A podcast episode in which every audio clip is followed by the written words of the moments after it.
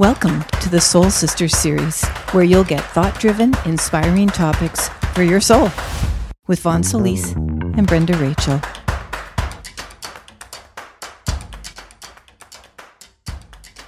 Okay, so welcome to another episode of Soul Sisters.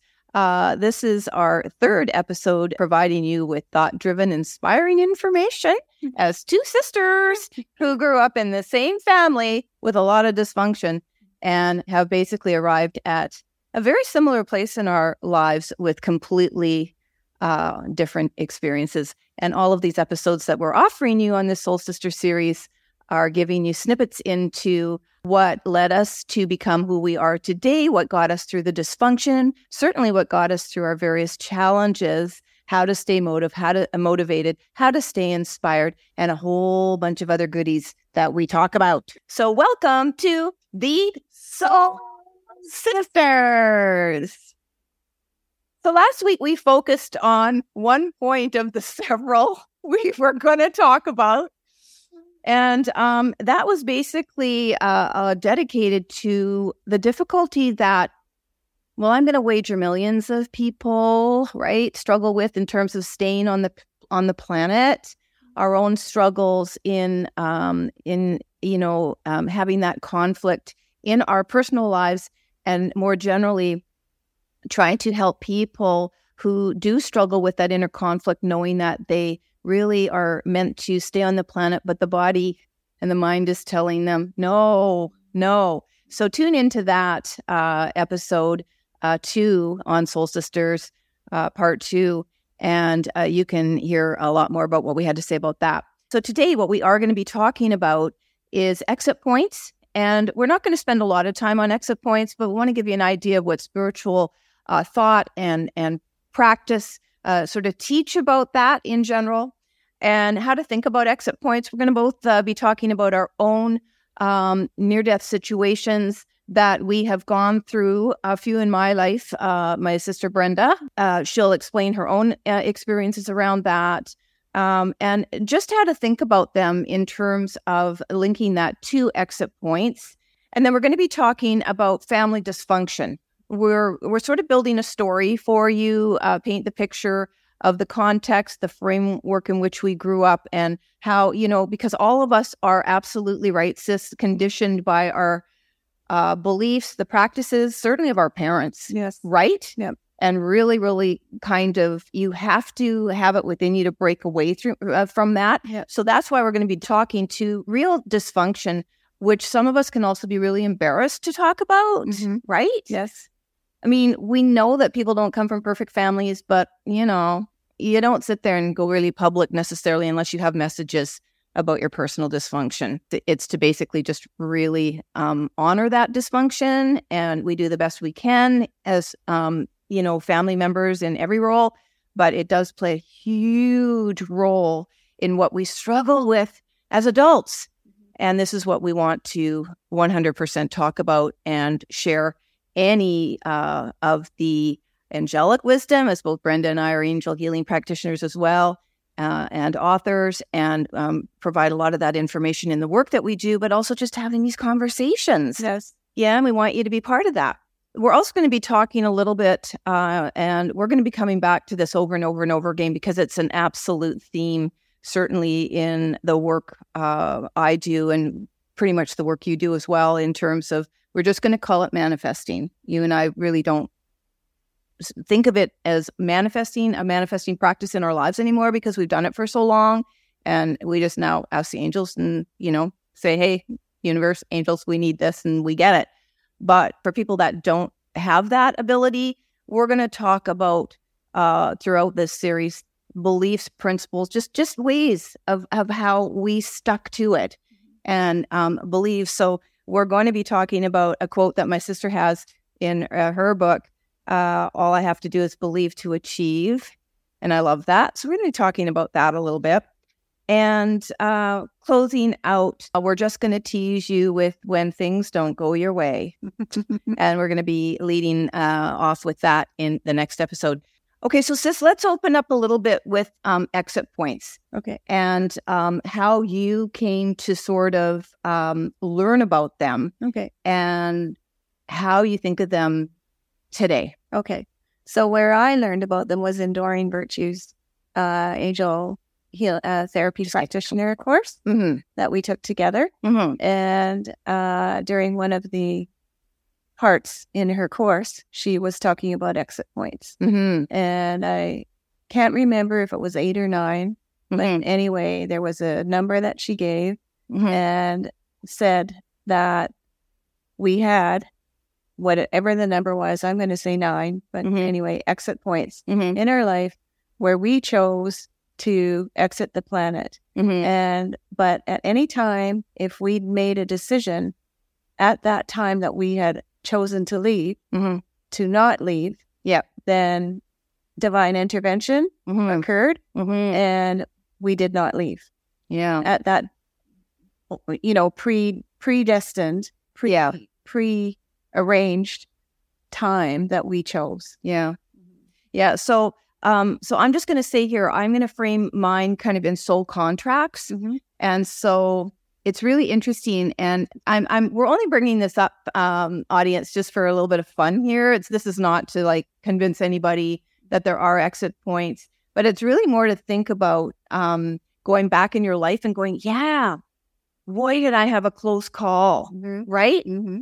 And what if I had died? And more importantly, because I didn't leave the planet, wow, what what maybe happened? What did I allow to have happen in my life? It's just kind of fun, and it kind of puts uh, another uh, puzzle piece. I like to think of sometimes our lives and and putting puzzles in. And if this didn't happen, you know, this did happen, and I'm so grateful that that didn't happen. All to say that I do believe in a silver lining with everything that happens in our life. And some things make you kind of go, wow, I was, maybe I was saved for a reason, which ties into, you know, something we talked about, um, I think in our first episode about purpose Yes. and, and really tapping into that. And, and I, I believe that we are saved to do things. Oh, absolutely. It wasn't. Right? It wasn't until I was writing my my new book, uh, "Broken Spirit, Awakened Soul: My Journey of Healing with the Angels," and actually was given by the angels the outline of what it was going to be about, which was my four disabilities and my eight near death situations. And then I realized, wow, okay, it made sense what I had learned or chosen to accept in my consciousness about exit points from Doreen. These were all my exit points. And it made it made absolute sense to me that this is what was happening and also that I had also made the choice not to leave. Yeah, as you're talking, I'm thinking here about um, what was really interesting. We're going to talk uh, to you about it just uh, coming up right next, is how we both chose one at age four. Yeah, Very different. We're going to talk about that. and I didn't I didn't realize that it, it we were both four I know. until we started doing the Soul Sisters. Soul Sisters. I know. We started going through our notes and stuff. Yeah. It's like, wow. Yeah. Like, Yeah. oh, interesting Yeah. alignment. Yeah. Um, but what I'm going to say about that, so what was, what was, uh, what I was thinking when you were just speaking there for a minute is um, that these exit points that we have, and truly it doesn't really matter the number, but I, I like thought it was like five or six. You thought it was maybe nine. So let's just say there's a handful under 10 for sure. Mhm. And other spiritual practitioners may have different information about that. But um, the thing is that I'm wondering if we, when we don't choose one, I mean, and we're talking like hair's breadth that you could have been killed, Mhm. um, or maybe you know you had an illness, Mhm. a disease, or something that they brought you back, and oh my gosh, you know they saved you, and everybody's like, what? Mhm. Um, so I'm just wondering if um, the chart in our life is going one way and then it was sort of like, and I don't know, like, I mean, I'm just throwing stuff out here. And then all of a sudden it's kind of like, oops, I didn't, that was, the life could have ended there, Mhm. but for some reason, and all of the people and the components, I'll just call them people components, everything we do in life, everyone we meet, all the next experiences, um, shaped us, forced us, influenced us. I don't know to do another, take another, another path. Yes. Yep. And it's just so complicated, but it's just fun to think about. Yeah. It's just fun to think about and go, hmm. Yep. And um, I do have some examples in my own life. uh, definitely, I can share them as we get going on this. But why don't we turn to our uh, first almost dying experiences at age four? Okay. I don't want to dig too deep into No, it. no. I know what mine is. Okay. Um, start. You well, mine is very simple. I nearly drowned um, at this heated pool called Harrison Hot Springs. And um, I was running around the pool, and uh, I probably have told you this before. And mom and mom was sitting on the deep end, and um, our family used to go once in a while to this uh, pool, and um, it's in British Columbia, and you know it's a lovely little pool. Anyway, I uh, I ran as most kids do from the deep end to this point that was at about you know maybe three quarters deep end, but on the side of of the pool, and fell in, of course. And I fell in right by this man, older man. I still remember. I still remember clearly, and I couldn't swim, and I guess I was sinking. And I can still just remember looking at his legs from the knees down because he was sitting on the side of the pool and wondering why he didn't save me, pull me out. But here's the interesting, and it went no further than that. And but my little life went before me, and I still remember. I I can't tell you I remember a collage of images, but enough that uh, that was happening in my little young four year old brain mind, and um, and then whoosh, mom pulled me out. And had she not seen me go in, Well, the, yes. right? Yeah. But that guy, I could not have a sister right now. Yeah. right. And anyway, it's not for me to debate and wonder why the guy didn't pull me up. Maybe he didn't know I was actually drowning, but mm-hmm. I knew. That's the thing. I knew. Mm-hmm. Now, I didn't at that point, I didn't see a white light, nothing like that. So, but it, for me, it really felt like, um, oh, I'm not going to be here anymore. And then, and mom saved me. And of course, I got in trouble for running around the pool. Now yours. Oh, okay. Well, when I was four, I went to the store with my girlfriend uh, in a little town called Quesnel to buy some candy. And mom had given us permission to go there. And so we got our candy and then we were heading back to her place. And normally, when we did this, um, we would end up at her house together. But for some reason, I do not know to this day how we got separated because our houses were back to back, separated by a very small um um, fen- we were fenced in and they were fenced in. And so there was a pathway between our two houses. Anyway, I went through down the path and up the stairs to her house.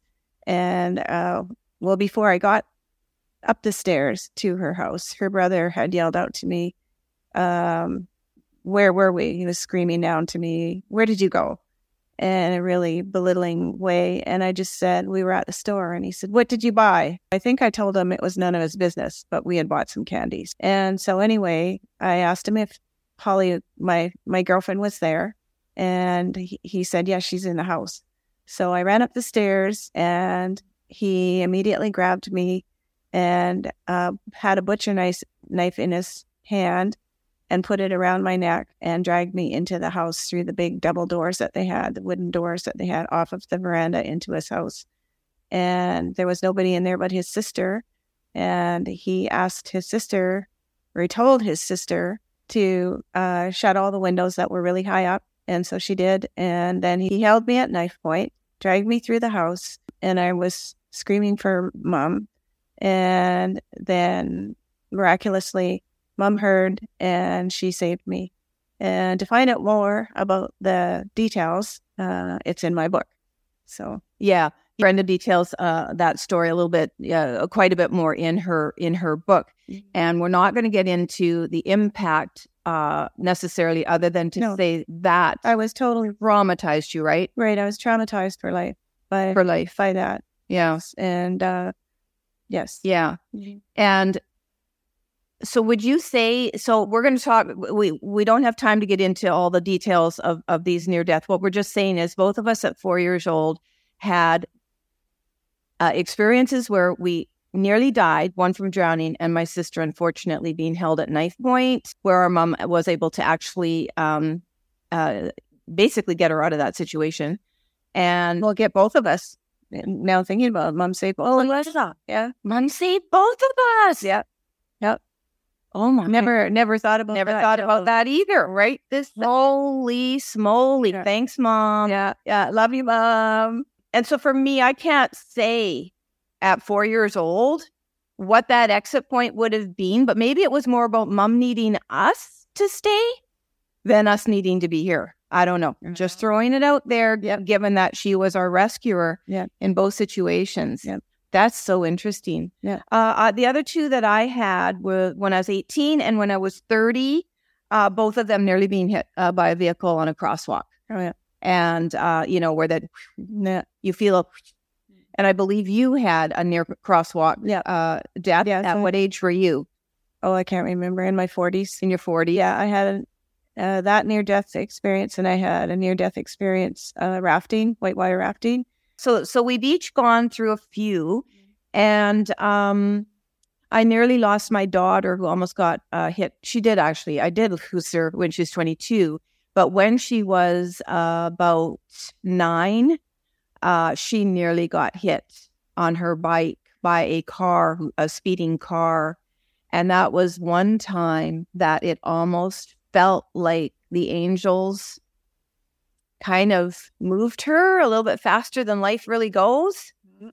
I wasn't working with the angels back then. I just want to say I was actually she crossed the the rode her bike across the street uh, before I had you know signaled we can go together, and so I was still on my bike, um, stopped uh, on the side of the street watching her do this, and I literally, it was literally like being in another um time Mm-hmm.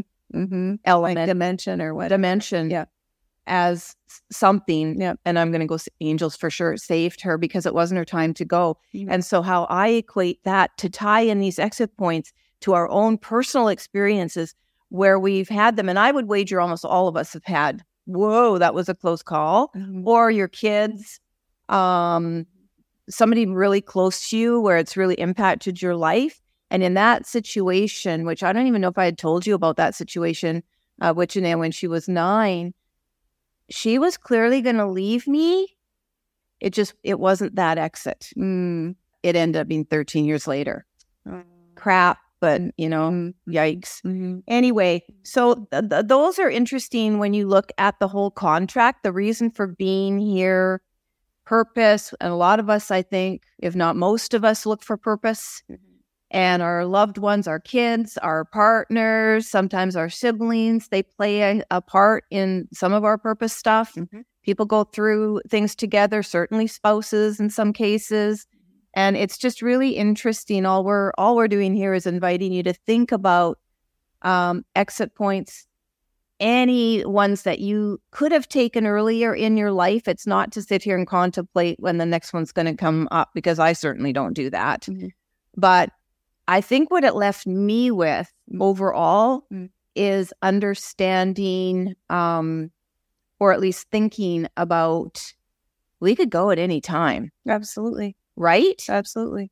And um, yeah, and I think that's worth considering in how we act, in how we treat each other, Mhm.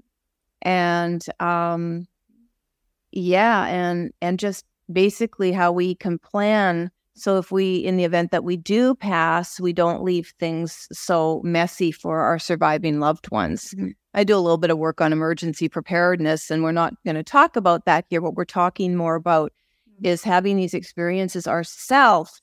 Mhm. We know how fragile life is. Absolutely. And it also makes you kind of think, mm, I wonder which exit I'm really going to take. Right.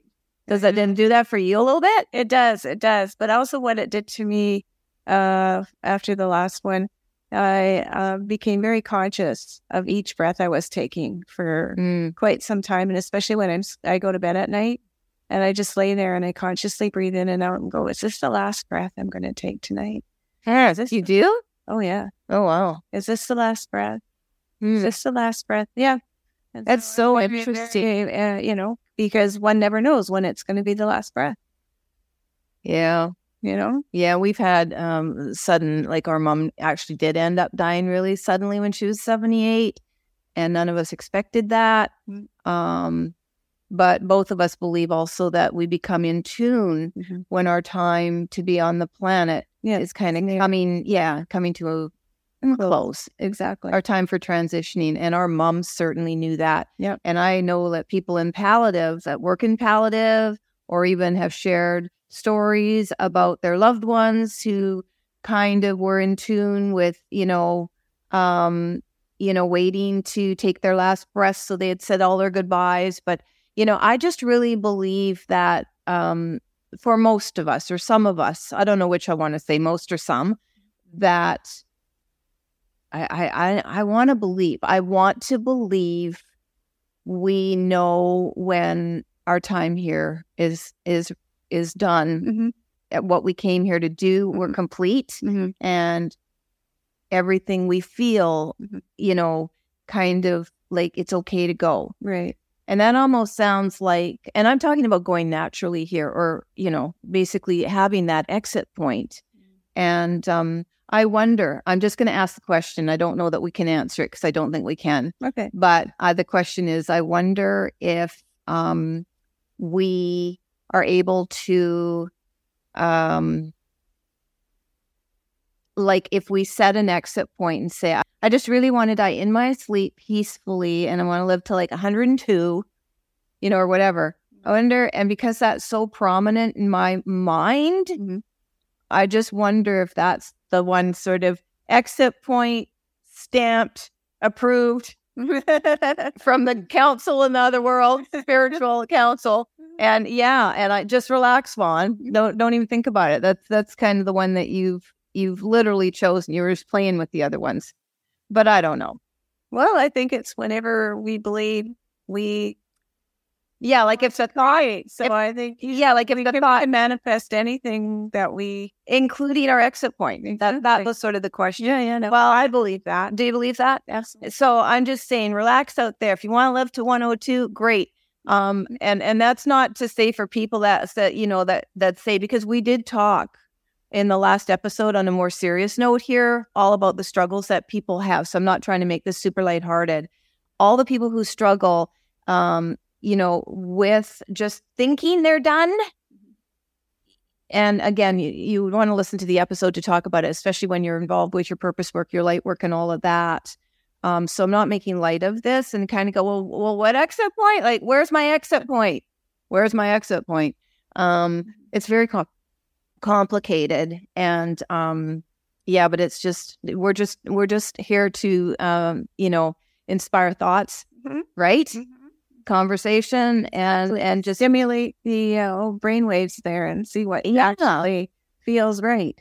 Yeah. And also, I think it adds a bit of a respect and honor for our lives, Mhm. a preciousness to what we have chosen to go through on this planet. And uh, we're going to be talking about that um, next episode the pain and the hardship and the struggle and why. And, you know, really give yourself a pat on the back. Pat on the back Out on the back. for number one, choosing this. Mhm. Oh God, Mhm. but sticking with it. Yep. Right. Yeah. I think that's kind of where I wanted to sort of go with talking about these. Yeah. We're still here. We're still. We're still here. yeah. Yeah. Okay. And so are you if you're watching this. or let's at this. Oh yeah. Good, good point. Yeah, you're right. You thought you were. You really are. You're. All right. A wiki wiki. okay. So we're going to turn to dysfunction. yeah, seriously, dysfunction. And uh, the reason um, we chose this as uh, something to talk about is, as I mentioned earlier, it really shapes us. And uh, the more ex- the more expansive our consciousness comes, it becomes. And obviously, you can you know add your uh, thoughts on this as well right now. Uh, the more kind of like you just take responsibility for your life, your incarnation, and all that that encompasses the good, the bad, and the in between. So Brenda and I, we're like that, right, sis? My absolute uh, code of uh, conduct for how I operate is um, I create my own reality. One one hundred percent. Yeah. So there's nothing that I do not accept responsibility for in my life at this point. It took me a long time to get here, but I have no one to blame and I blame no one for Yeah. anything that has happened in my life to this point. Nobody. Yeah. And we've both lived like that for decades, really. Yeah. Decades. So I will I will acknowledge and honor for those of you who are tuning into this and going, yeah, no, no, I can, you know, what about my, you know, child abuse and this? So I I basically and in my years of being a practitioner uh and helping others, I always say I don't touch those subjects. That really is something that, you know, issues that are really, really just too traumatic for you to deal with as an individual in this life, in this incarnation, then don't deal with them. And if if it's just too massive for you, um, for me, for you to take responsibility for something that has happened. And so I say that respectfully, but also coming uh, from being a bereaved mother and losing my beautiful, gorgeous only daughter at the age of 22 to suicide. I feel that um, I am comfortable enough sharing how I choose to live my life, and I absolutely still ran with that. Um, you know, or, or I still, I still applied that principle, foundational. I like what you said, code of a, a code of of how you conduct yourself, Mhm. how I believe it's so entrenched in me.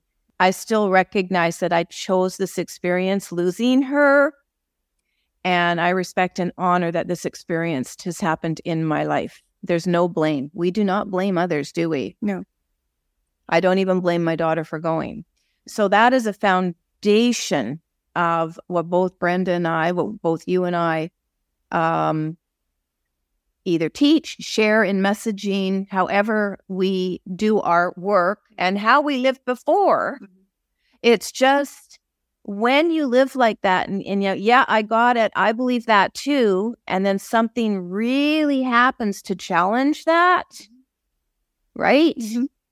um like you're not wanting to be on the planet and uh, and your own suicide uh attempt and me losing my child and certainly not wanting to be here uh you know it it i knew I, I knew i wasn't i knew i wasn't going to end my life necessarily but i uh i had to dig deep i had to dig deep to want to stay but i still still right off the bat knew and accepted I had created the experience. I just didn't like anybody reminding me of that. Mhm.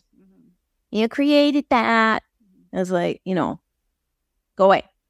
But uh, so I'm saying that super respectfully if anyone is listening to this and watching uh, this and just going, you're just wrong, you're wrong. Okay, I am wrong. And I respect that that is not something that you want to, uh, you know, apply or believe in for your own life and i respect that so when we're talking about about this um, and you're the same way a lot of compassion and empathy for people who aren't uh, where we are in our thinking Right. and just you, know it's for me it's all about just taking no it for me it's all about whatever little key message it could be three words that stick in your mind and I have I've had to do this all of my life uh, since I began my spiritual practice at age 25. You can only absorb so much. Mhm. And then even when, you know, you have all of that, when Janaea died and I was 23 years into my spiritual practice, I had to relearn it all mm-hmm. pretty much. Mm-hmm. Mm-hmm. So I get it. I really, really get it. So, um, I think the one thing that I also want to say is what I understand for myself and what works for me. I'm not at all trying to uh, persuade any other person to uh, think Mm. or adopt any ideas that I share. This is Mhm. I have come to this understanding through my own trials and tribulations. yeah. And I have walked my own my path my own way and by myself. And so I'm not here to convince anybody to to adopt uh, these ideas Right. and practices that I that I have put in place for my life. And this has taken me a long time uh, because I did not come into the understanding of I create my own reality until probably the 80s, 1980s. Mhm. And so, So, but here's a know- question. Even on that note, it yeah, it take it took years for both of us in our and and we weren't sitting there comparing notes. Hey, sis, we both arrived at our metaphysical spiritual practice Mm. On our own in our own time. I was 25, and I had my own set of circumstances that that brought me to it. And frank, quite frankly, it was becoming a mom. And um, at age 25, with my daughter, and you came to it your own way. Yeah. And so you don't compare notes on this uh, but you do absorb uh, the information Yeah. and have it. I always just love the word expand, expand your consciousness and expand your life Mhm. the way you can and the way you are sort of guided to. And you may have some experiences that are like really super powerful. You know, at the time I came into contact with, you know, all of us in color in in the spiritual realm realm, which was the actual I think moment I connected to higher consciousness. Mm. And I would have been about 27 at that time. Mhm. But it wasn't until um in just a second here. It wasn't until 2006 when I was um, just months before we both went to train under Doreen to be, at that time, we were called angel therapy practitioners, uh, that my third eye actually opened. Mm. And that took losing my daughter. And and my eye actually, my third eye actually literally opened and, and I saw it for years. And then, um, and then eventually I didn't need to always see it. And it kind so it's there, but you know, and other people saw it too when we were at training. So things happen to us mm-hmm. in tiny, tiny things, which I think are the most wonderful to practice rather than, you know, be hit with something so enormous that it is life changing. Mm-hmm. But that is quite frankly how some people choose Mhm. to become aware, become enlightened, to mm-hmm. change their whole entire life experience. Uh, and all it takes is one kind of light bulb moment, and you're on that path, right? And I'm just going to throw out here for those of you who, you know, we're talking about third third eye and higher consciousness and all that. So for myself, I've don't even really know what a third eye is, and I've never had it open, and I've never seen anybody in a higher consciousness frame. So I'm just saying to you, it doesn't mean that if we're saying anything to you and you're going, what? Like, Yeah.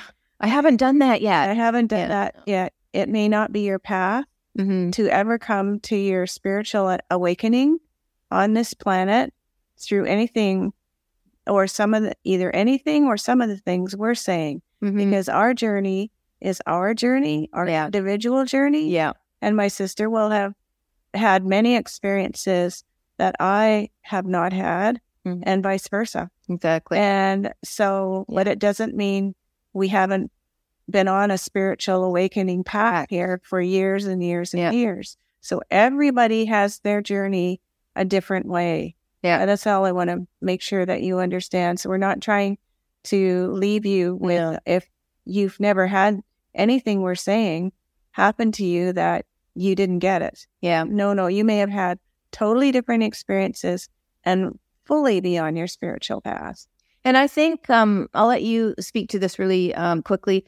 I think the overall thing in when when I think of a spiritual practice and I think of uh, well, metaphysics is really just looking at life that it's more than the physical, and a ton of stuff falls into that.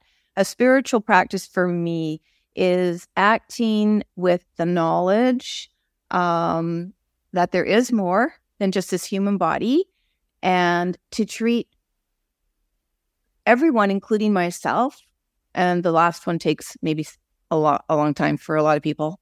Um, but m- even if we start with treating others with the respect, the honor, the um, I see you. That that it, it's really true.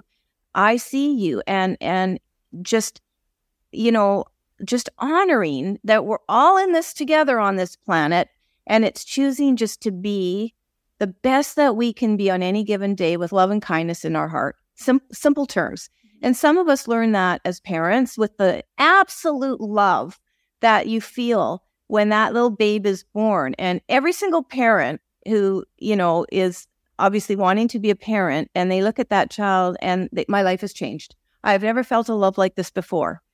Um, so that, and I'm talking here for good parents and well meaning and intentioned parents, of course. And so just let's keep it in that context for the moment that that same love, unconditional love that sometimes it takes a child uh, for us to, you know, open it up and, you know, sort of engage with that. Sometimes it's a partner.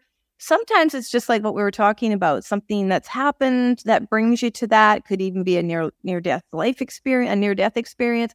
Whatever it is that brings you to that, oh my God, I just feel this overwhelming. It's an overwhelming just sense of um almost internal bliss for me when I'm uh, when I'm just in that state and because we can't necessarily always stay there, it's just having those principles of how we want to treat each other the way we would want to be treated. Mm-hmm. mm-hmm. I mean, that's kind of a long winded take on it, but I don't know. How, how would you sort of define just a, a commitment to a spiritual practice? And because it's not all about well, becoming a channel or be, being psychic or, as Brenda said, seeing these things in another realm and communicating with someone in the afterlife, with none of that, which is really makes a spiritual practice. Yeah. What is a spiritual practice for you? Well, not being a mother. So I've never experienced having that first look at your baby when it's born. Um, so all I've come to understand, and I write about this a lot in my book, but my philosophy has basically come down to, to applying five traits in my life, which are caring, consideration, compassion, kindness, and respect to treat each other with those qualities and traits. Mm-hmm. And for me, that's what gives me uh, a sense of unconditional love for another human being. Mm-hmm. And when I'm treated, it's exchanged with me, reciprocated to me, I feel that love with the other individual.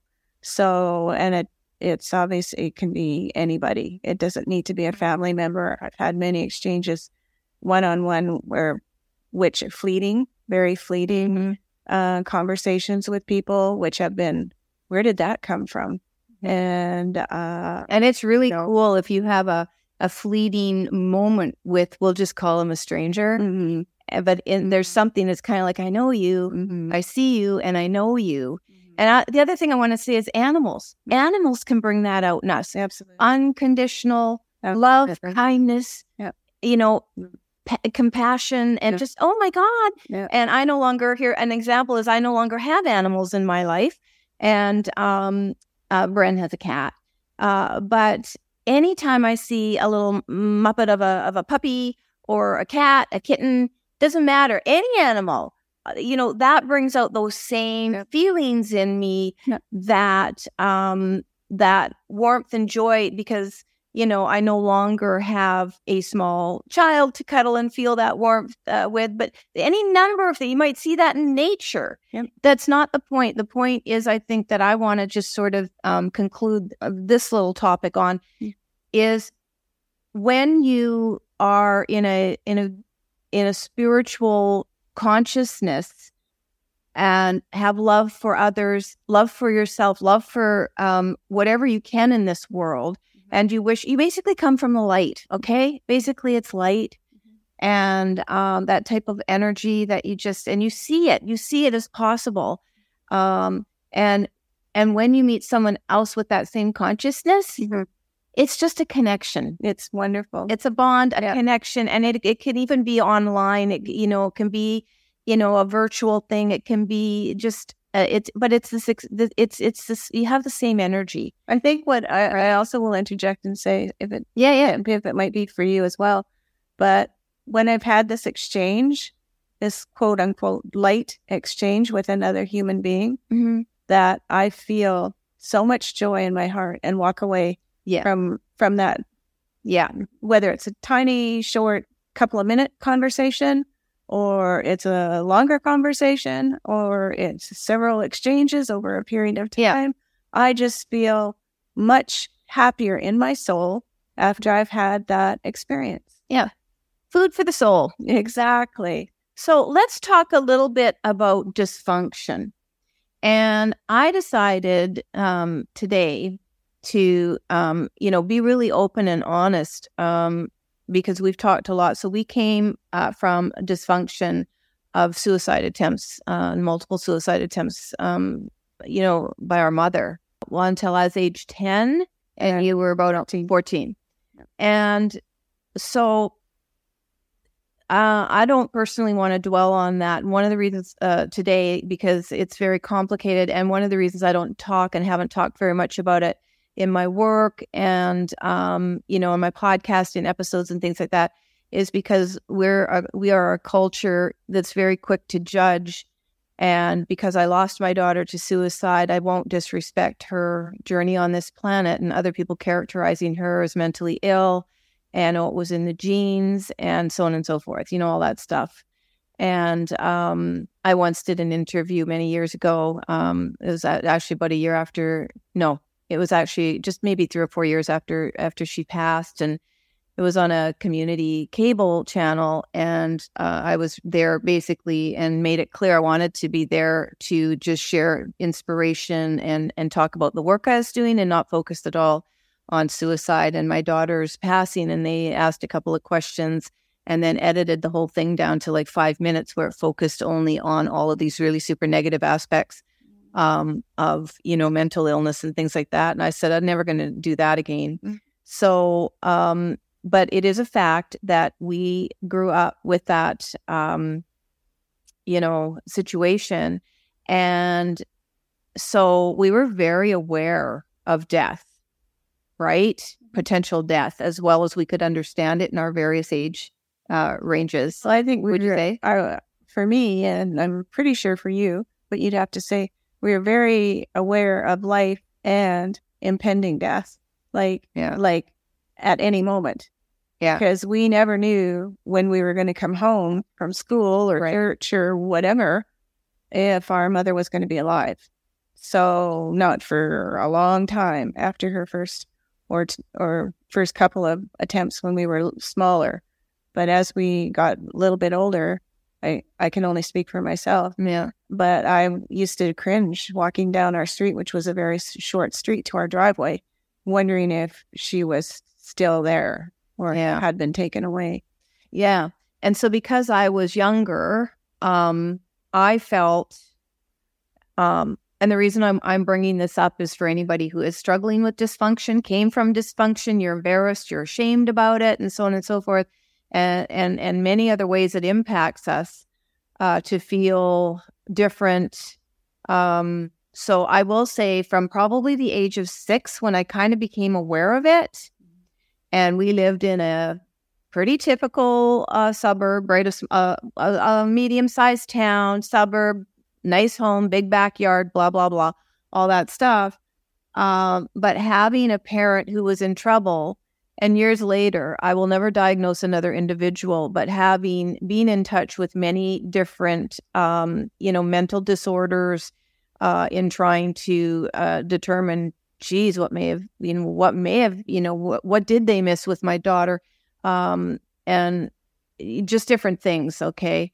Uh, I remember I said to you recently, I honestly thought mom was dealing with postpartum depression, Mhm. Which in the 50s Mhm. was not something we talked about, but six pregnancies, six years, two miscarriages in those, four kids in six years, then four live births in six years.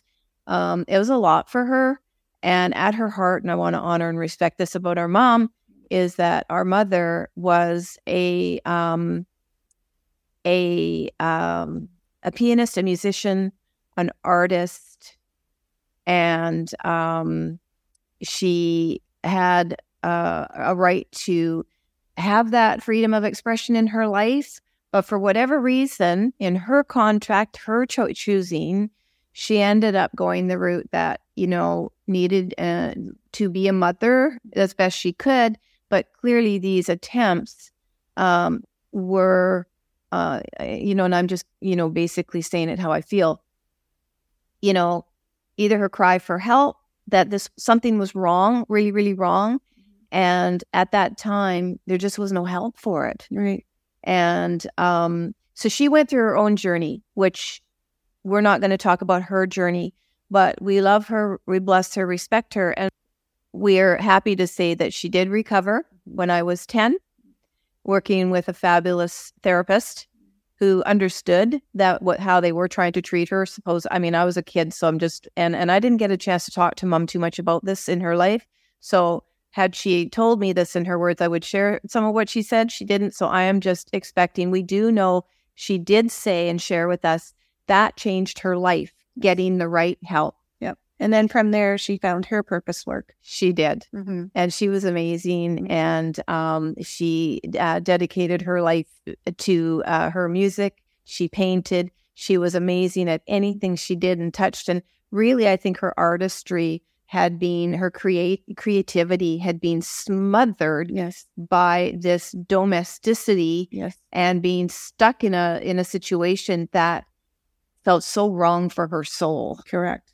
And I Correct. you know, I honor and respect that for anyone struggling with that. Mhm. Oh my goodness, Mm-hmm. because until you understand that you're not aligned with why you really, your larger purpose, why you really came to this planet, Mhm.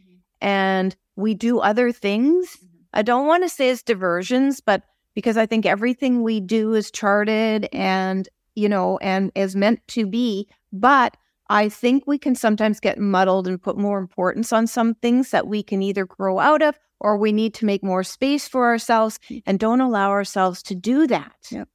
And I I think. I, and I think so much dysfunction comes from that. Mhm. I wanted to just ask you, so giving you a little bit of context, folks, the context about our childhood, Mhm. I would say that's probably pretty severe dysfunction, Mhm. right? Like not knowing if you're going to have a parent alive when you come home. That's a lot to kind of deal with. Uh, with, Mhm.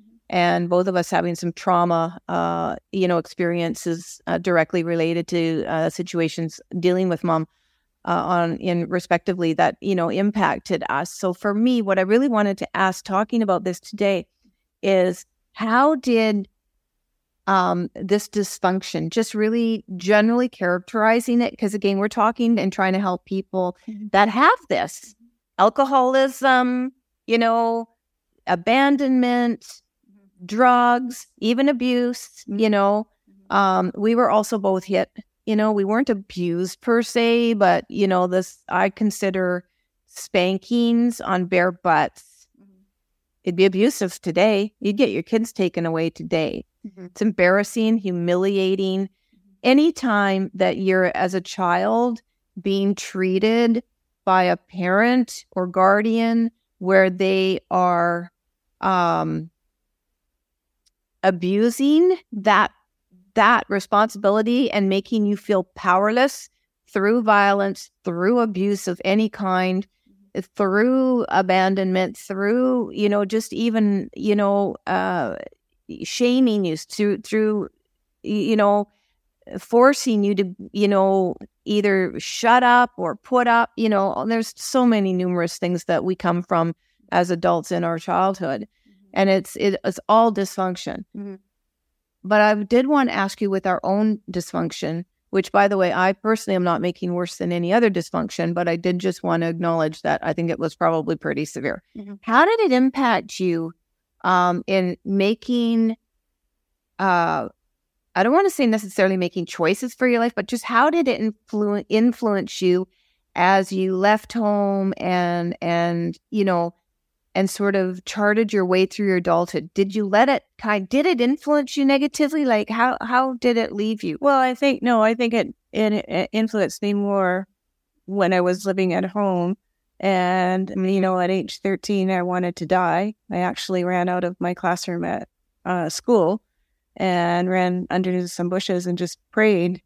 And I was very much into Christian philosophy at that time, Christian religion, and just prayed to God to please take me. Like Oh, right, so what? right what? why at thirteen to even have that awareness? Mm. What? What did you want to just escape the uh, the home life? Oh no! I, well, I was just devastated at the situation with me feeling that the uh, whole community knew my mom was crazy Oh. and mental, and um, So did you feel ashamed? Yeah.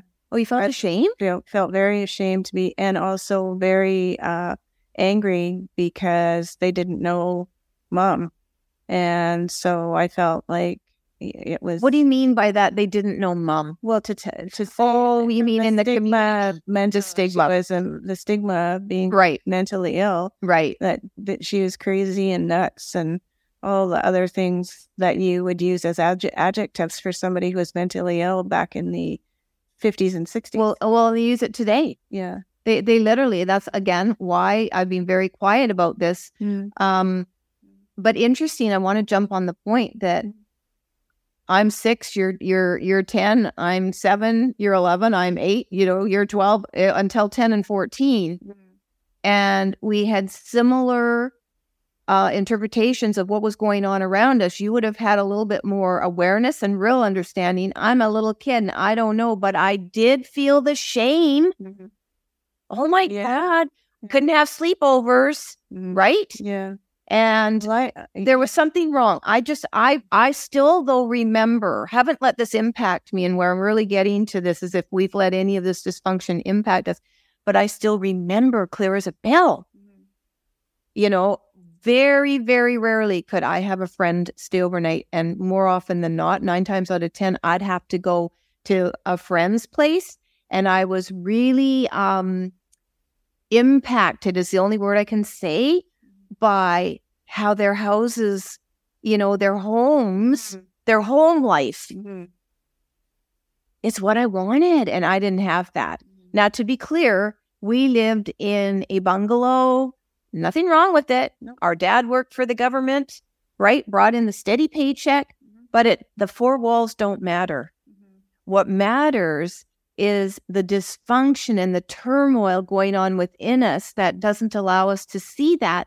So our home became something to almost, I don't want to necessarily say to be feared, mm. but how you were saying you would sometimes have anxiety or what what you know coming down the the very short um you know a little street um it was called elm street and so for a lot of years i was like yeah nightmare on elm street it's true and there was even a murder suicide across the street from us i will not name the town okay but that's a but but having this um foreboding it's Yeah, like yeah. A, it's like a foreboding So for me, I just want to Yeah. jump in here. Okay. yeah So because of mom's illness and me being the oldest of four kids and it being her being uh starting having her suicide attempts at very early on.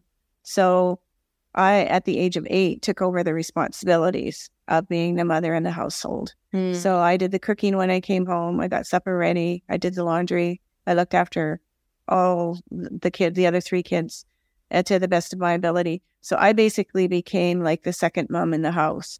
And um, so my childhood was basically you were robbed of your I child did, yeah, I did. I didn't didn't have what a Mm. person would call like a normal childhood. So I was a very, very mature eight year old, and I was left to babysit the kids like when I was ten, and uh, well, from eight, Yes, just to be. you so there were four of us, all two years apart. Yeah. give or Bas- take. basically, Yeah. yeah, At a certain point in the year, we're all two years apart. yeah, yeah. So anyway, yeah. I'm just saying, I became sort of the mature You were the caregiver. caregiver of of the four children. You were the child's So- caregiver of Yeah. children. Yeah. And I would have been. The illness with our mom started uh, right after the birth. Would you say of our youngest brother? Yep. And um, so I would have been Oh, like, oh no, I, I'd say it was she had she was hospitalized before you and after you with her so it started even before I was born. right be, with her Okay. two um pregnancies she lost. Yeah. Yeah. So, so your experience was the caregiving and the responsibility and knowing at 13, I'm out. I'm out. But just having that awareness, mm-hmm. I'm going to, I mean, today, mm-hmm. we have 10 year olds taking their life. Yeah. I mean, my God. Mm-hmm. Um, so we didn't, we didn't hear, I didn't hear the word suicide as a child in the home. Mm. Not that I can remember and I'm aware of, but I was very well aware to the degree I could understand it that mom had done something to kill herself. Mm. So the words really in my frame of reference were kill herself. Right, right. Right? Is that how it do, Yeah, does that Yeah, resonate? I, I would say like I oh never, God. never understood anything about it being a suicide attempt. No, we didn't talk about that like that. No. Yeah. So it's just our mom kept trying to kill herself. Yeah. And I can't have my friends over. Hmm. Mm. And um and I don't even know if this is a clear memory where sometimes maybe we couldn't even go somewhere because something like of a crisis nature was going on in the family. But the whole thing was so dysfunctional Mhm. relationships, everything. It was just a small space of such dysfunction, right? It's a miracle like that. We actually came out of there without any severe addictions. Mhm. I left home just before I turned 16. And I mean, I guess I could have ended up on the street, but instead I ended up working for the phone company. I did lie and say I was 17 when they hired me and I was promoted to supervisor. So I guess that says something about because I also kind of think that we choose our disposition that we're going to come into the light Oh, absolutely. We choose everything. Uh, right? And Like I'm going to be a positive person in this life and I'm going to go up against so much dysfunction, but you're also going to be a supervisor at the phone company when you're 17. Like, yeah, like, right? High five. High five. We got a friend to work at the same phone company. We worked there together. Yes, we did.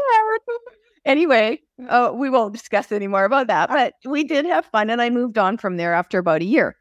So, being that kid caregiver, as a kid yourself, Mm. ah, Yeah, yeah, yeah. so what's that done to you? Well, it's made me a very mature adult and kind of always like I didn't have time to to really think too much about myself um because I was looking after my primary role was to caregive.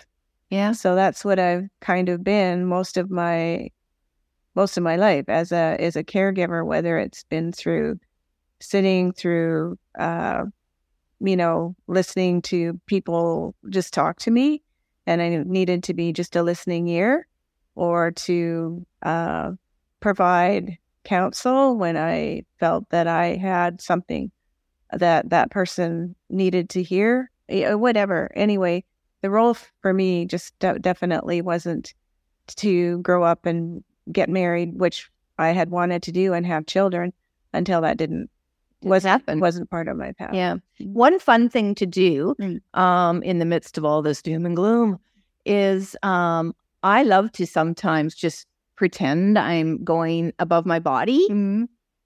And quite frankly, usually I'm lying down when I do this, you know, in my high ceilings here. Um, and I look at my life, you know, I just kind of look at it in pieces, chapters almost, Mhm. and kind of like, kind of like just make a montage Oh yeah, of, nice of what I've chosen, Mhm. how I was as a kid, things I love, things I and and and I you know you kind of can do this when you have specific memories. Mhm. Like I loved clothes and fashion, Oh yeah. and I was fascinated, um, you know, by cutting out pristine images from the Sears catalog. And I still remember cutting them out my living room with the right furniture and the mom and dad and the two kids. And I'd put all the different rooms, um, lay them out, you know, on the bed and, and kind of play house like that. Mhm. And that's kind of what I ended up creating in my life.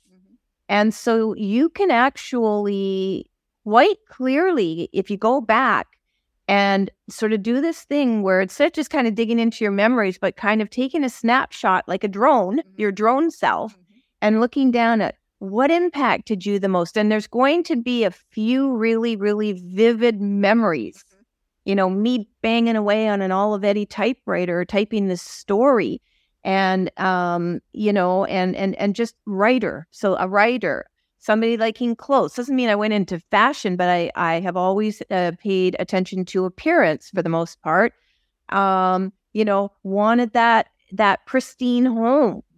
And all of these things can, of course, cause some problems for us um, if we, you know, don't deal with where these things come from, and we're using that as to um, as a way to kind of make up for what we didn't get. Mm-hmm. So, and there's nothing wrong in in in creating a great life for yourself because you don't want to repeat the dysfunction. Right. But what I'm getting at here is have we dealt with the trauma of that in our lives? I'm not sure I did. Oh, I, I'm complete. I'm complete with the trauma now. Yeah, well, I'm not saying I am or I'm not. I just didn't make the trauma a part of my adult life. Mm-hmm. Honestly, I didn't. So mm-hmm. I would agree with you. I don't feel like I'm sitting here anything incomplete, mm-hmm. but both our parents are also gone. So there's not much you could clean up and clear up with them anyway Mm-hmm. if you were incomplete. But I just don't think that impacted me to the point I couldn't, you know, choose a, you know, like, um, how do I want to say this? Like a better life, Yeah, not Well- get stuck. And, and do you know what I mean? I just, I do. I do. And I guess for my part, like, um, I had a wonderful relationship with mom and dad, both Yeah. of them, yeah, right until they died. yeah. So mom didn't live near me when she died, but I talked to her every day for months Yeah. because I was waiting for surgery, and except for the day she died. And we had made an arrangement the day before Yeah. that we wouldn't talk the next day because we were just saying the same thing over and over. And then that was the day she died. So for that, I'm a bit uh But sad- wait, sad- wait. But interestingly, I have to say, I did talk to her. Mm. And unlike Brenda, even though I lived un- within an hour of mom, I wasn't the one talking to her every single day, every single day. So it was kind of it's kind of like a nice sharing that I did get to have that Yeah. conversation that afternoon. Exactly, exactly. So I'm just saying. So for me, I don't feel that I I had a great relationship with both my parents, so that was never a problem. Mhm. Although we didn't live in the either of them live in the same city as me, but uh, So here's a question: Do you think that? And I don't want to simplify this. Um, we are coming to the top of the hour too as we talk about this, but do you think that not blaming your parents, our parents, your parents, our parents for well, you certainly can't blame anyone for illness, right? Mhm. But um, the way the illness was handled was quite traumatic, right? um, by dad, and um, you know there there was just a lot going on. But not blaming our parents, do you think that frees us to just go and live our our best life instead of getting muddled by, you know, um, all of these things that simply put can kind of sometimes force us to choose.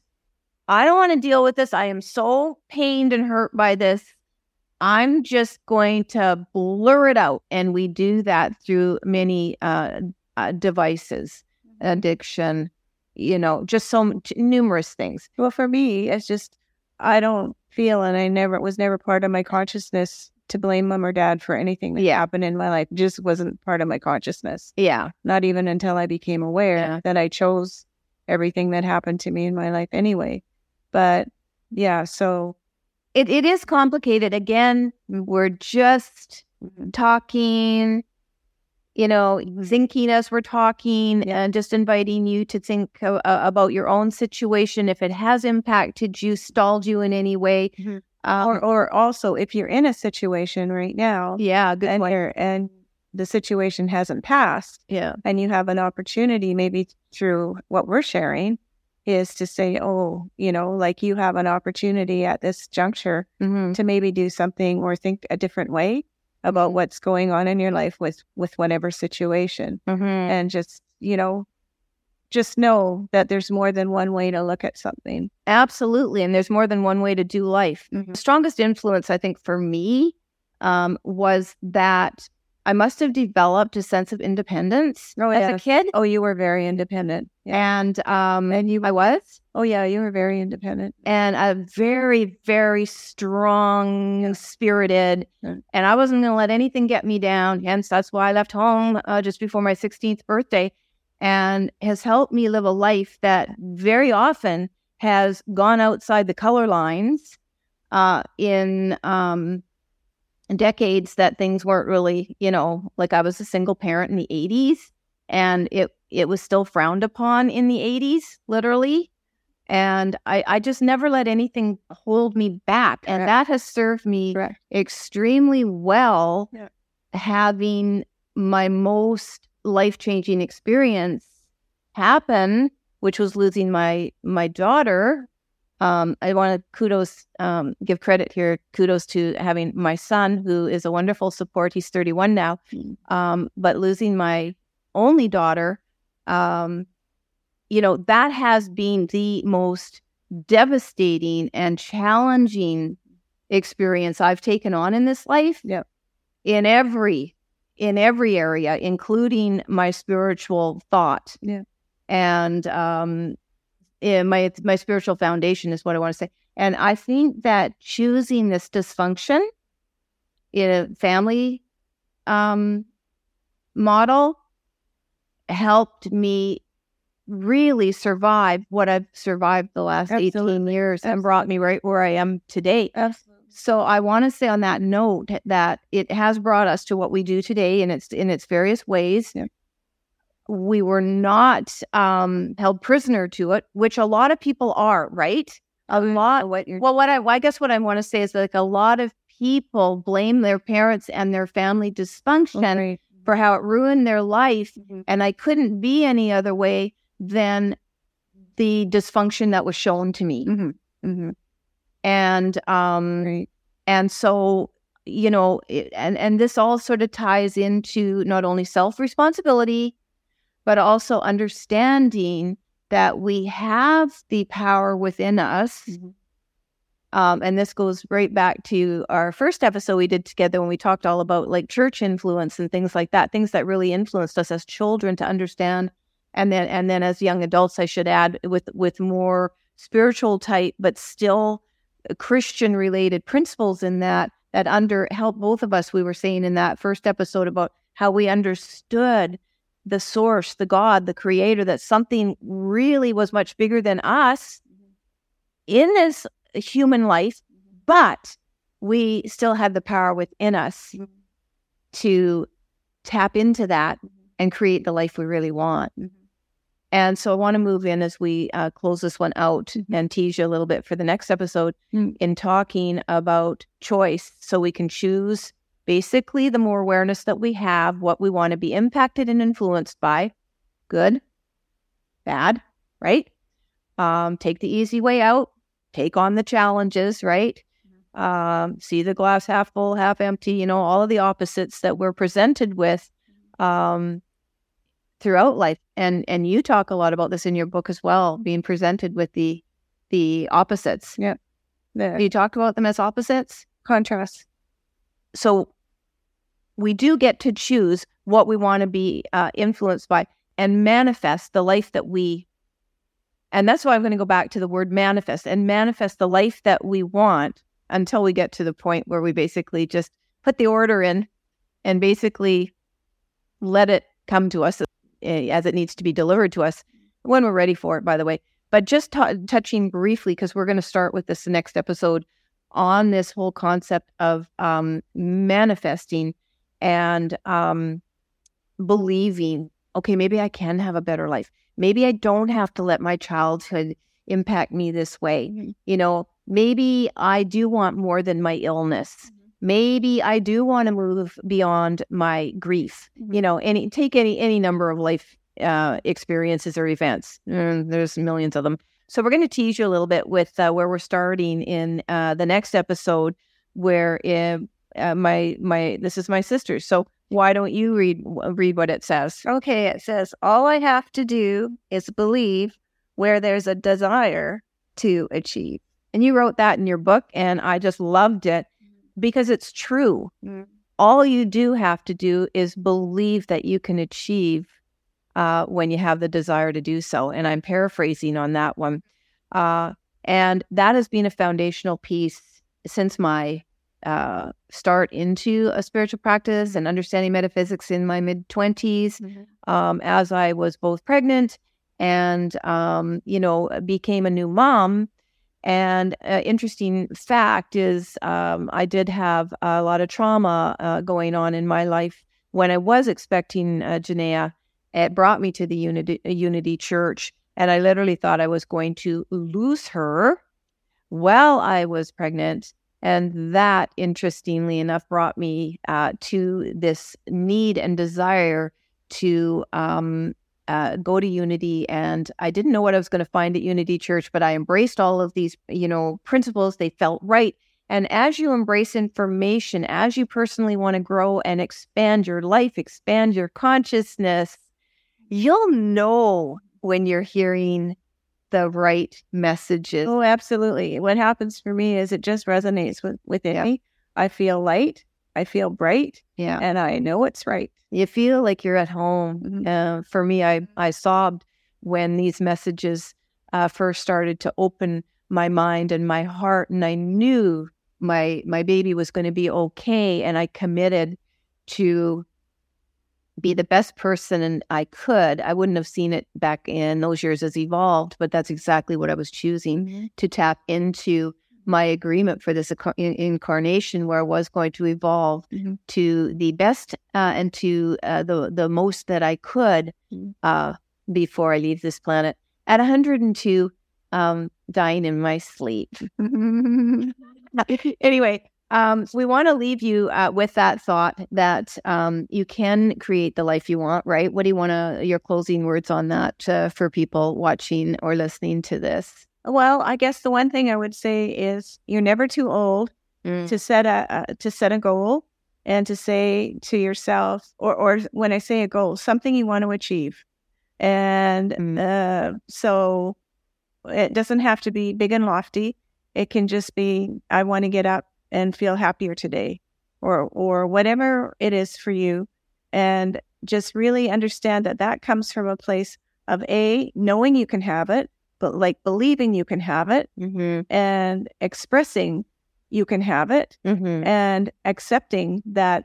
And so it is. Today, it is here and now. I have received it. And so, as if it's in the present moment, you're receiving whatever it is you're asking, that it's here now for you and not something that's going to happen three months down the road or or six months down the road or when you change something in your in your being, um, we can create whatever it is that we want, if we, whatever we desire in any given moment for anything that it is that we want, that we want to achieve. But we have to believe it. We have to really come from a place of, I absolutely believe I can have this. Otherwise, it, it won't happen.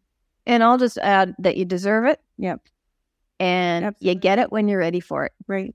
And we'll uh, teach you how to do that in our work through uh, all the various platforms uh, and formats that we work. Mm. Uh, so I did want to just say that next week we are going to be opening with uh, this idea again of uh, talking a little bit more on this ability to create what you want, and none of these quick fixes like you know there's a secret. No, there's not and the uh, things and pain specifically that we're going to be uh, uh, having a opening up a discussion about that many of us choose. In my case, it's been mental, emotional. My sister Brenda, it's been a lot physical. I'm not going to say there hasn't been mental, emotional because you get a me- mental and emotional pain from physical illness, which is that's your whole area. Mine is the uh, the bereavement and the uh, and and well, Brenda's bereaved as well. Interesting again because we come from these polar opposite experiences. Um, I'm the one that is in the you know uh, you know the painful painful grief of the loss of the child, and Brenda has obviously experienced loss of a niece and and and the grief and and we give credit and respect and you know in grief uh, you know in all of our situations, uh, but more the physical, which I haven't had to deal with. So we bring, you know, well-rounded, uh, um, you know, array of experiences uh, of pain and suffering uh, to this idea of what do we need and want to let go of, to choose not to be stuck there in some cases, or accept that we are there in this life. And maybe one day we won't be. So we're going to be tapping into a lot of, uh, uh, different uh, subtopics related to that um, next episode. And I do hope you uh, tune in. And uh, until then, we are the Soul Sisters. Thanks for watching. Thanks for listening. Bye.